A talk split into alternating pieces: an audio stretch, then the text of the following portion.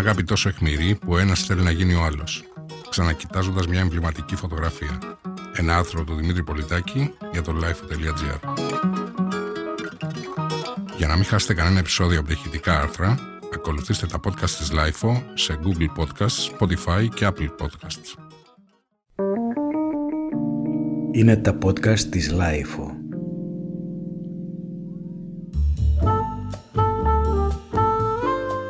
Από την πρώτη φορά που την είχα δει μου είχε προκαλέσει μια μεταφυσική σχεδόν εφορία.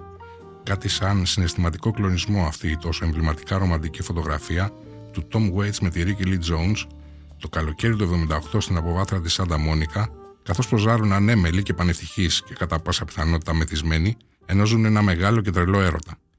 Εκείνη γέρνει πάνω του θωρώντας τη χαρακτηριστική μποέμ στολή της, μπερές μαύρο μακριμάνικο. Ενώ εκείνος αντίθετα απολαμβάνει ημίγυμνος και με κλειστά μάτια τον ήλιο και την μαγεία της στιγμής με φόντο μια φαινομενικά εγκαταλελειμμένη αμερικανική ψαροταβέρνα ενδυμική στην παλιά Καλιφόρνια.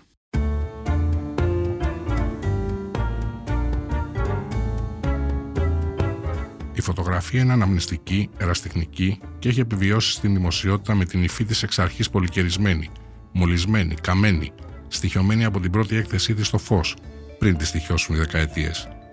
Και την έχω πετύχει 2-3 φορές τον τελευταίο καιρό να εμφανίζεται μπροστά μου σε δithυραμβικές συνήθως κριτικές παρουσιάσεις της αυτοβιογραφίας της πάλε ποτέ εδούκησας των Κουλ, όπως την είχε αποκαλέσει κάποτε το Time, της σπουδαίας τραγουδοποιού και ερμηνεύτριας με την έντονη προσωπικότητα και την ιδιοσυγκρασιακή και άνηση καριέρα.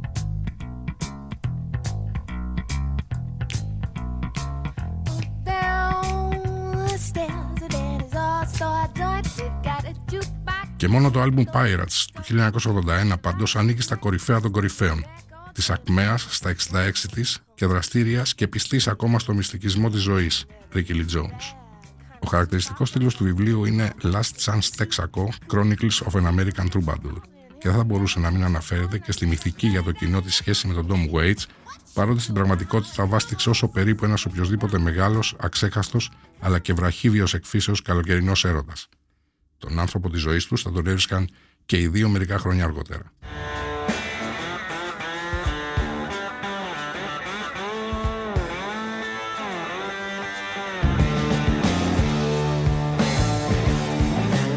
Μπορεί να υπήρξε σύντομη εκείνη η σχέση με συμβατικά χρονικά κριτήρια, φαίνεται όμως ότι την είχε πονέσει ο ξαφνικός τρόπος και οι συνθήκες επί τις οποίες τερματίστηκε, ενώ συγχρόνως αναγνωρίζει τη βαθιά επίδραση που είχε η εικόνα του πρότυπου περιθωριακού ζεύγου σε άπειρα ζευγαράκια που ήθελαν διακαώς να κατακτήσουν αυτού του είδους το στυλ, αυτού του είδους την έγκλη και αυτού του είδους την ελευθερία.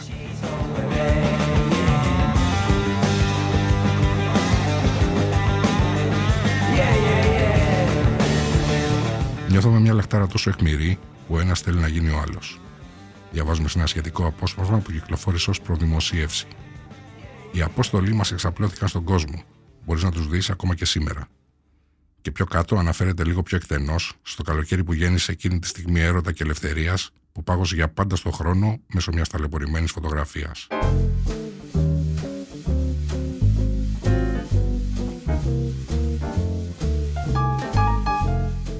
Όταν ήμουν 23 ετών, οδηγούσαμε διαρκώς στο Los Angeles με τα μάξι του Tom Waits, ένα Thunderbird το 1963 που μόλις είχε αγοράσει.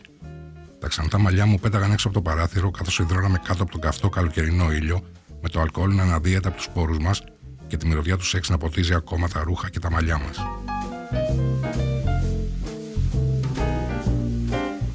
Μας άρεσε η μυρωδιά μας. Δεν κάναμε μπάνι όσο συχνά τα κάναμε υπό κανονικές συνθήκες. Ήμασταν ερωτευμένοι και εγώ τουλάχιστον δεν βιαζόμουν να το ξεβγάλω όλο αυτό από πάνω μου. Μέχρι το τέλος του καλοκαιριού ανταλλάσσαμε διαρκώς ιδέες για τραγούδια. Ανταλλάσσαμε επίσης κάτι βαθύτερο. Ανταλλάσσαμε μεταξύ μας ο ένας τον άλλον.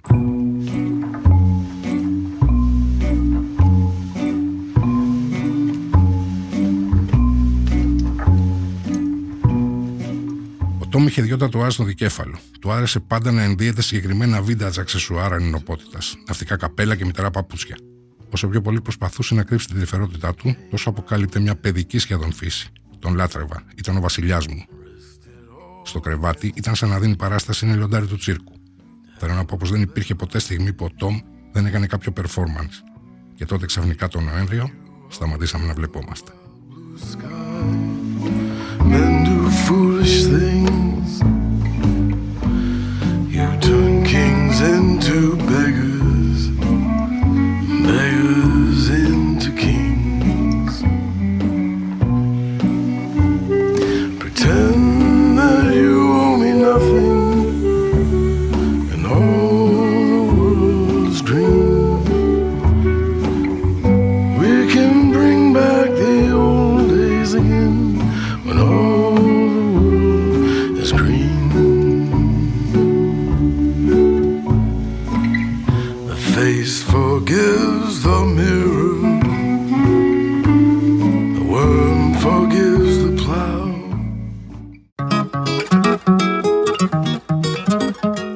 του Δημήτρη Πολιτάκη για το LIFO.gr.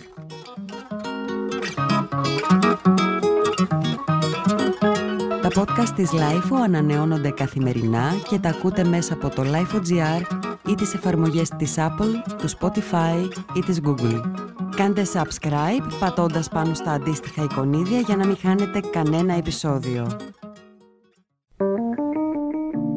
Είναι τα podcast της LIFO.